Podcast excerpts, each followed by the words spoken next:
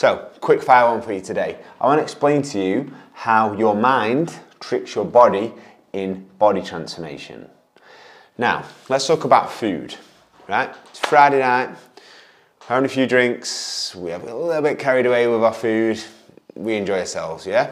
Saturday comes, we have a little bit extra calories as well, and we're over consuming a little bit more than what we should do.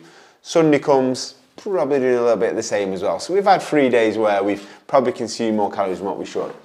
Monday comes for all of a sudden and we feel all right. Like, I think like I've got away with that. I feel quite lean. Tuesday, feel, feel good, feel better lean.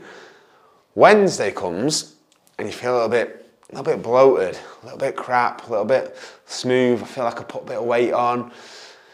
And then, but I've only been eating chicken and veg like Monday, Tuesday. And we completely blame the Monday and Tuesday's diet rather than looking at the reality is the fact that what the calories you consumed on Friday, Saturday, and Sunday, right? Just because you felt, felt with it, you got felt like you got away with it on Monday, Tuesday. Our body is very clever, right? And it's a lot more clever than we give it credit for.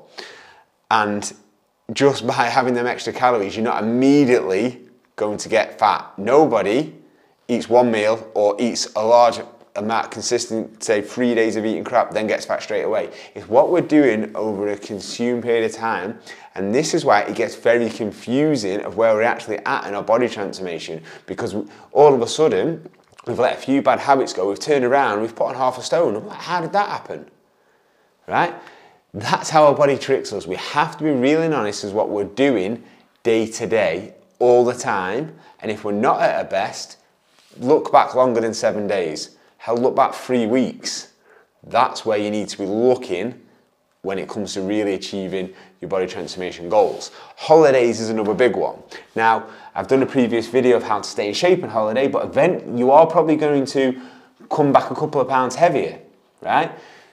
You're probably going to come back into the gym because you've done really well, I'm hoping you've done really well on holiday, you've probably exercised, got your steps, not took it too far with your food, but you haven't consumed more. Now, one pound is 3,500 calories. You've come back probably, you know, half a stone heavier or maybe like a few pounds heavier or whatever.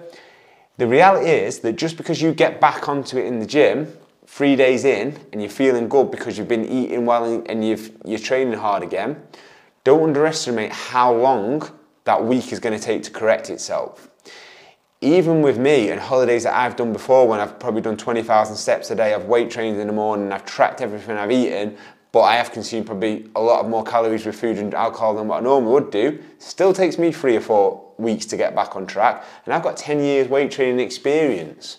So we have to have that reality as well, and we have to always be real and honest with ourselves, right? do not fall victim to our internal lies that we tell ourselves that sort of pushing everything to the side and thinking, oh, that, that can't be it. It must be because of this, must be because of that, rather than looking in the mirror. Well, actually, I have had about three consecutive nights out, three consecutive weekends that I've, I've extra meals out. I've been having a couple of meals in, in the week when I shouldn't have. I've been, be real and honest with yourselves, and you will always be complete control with your body shape. And why am I able to make these type of videos? Because I fell victim to my own crap many times. I've played victim all the time to not realizing, well, I've been really good in this particular time and not looking back long enough to actually make sure that I'm really on it with absolutely everything and being real and honest with myself.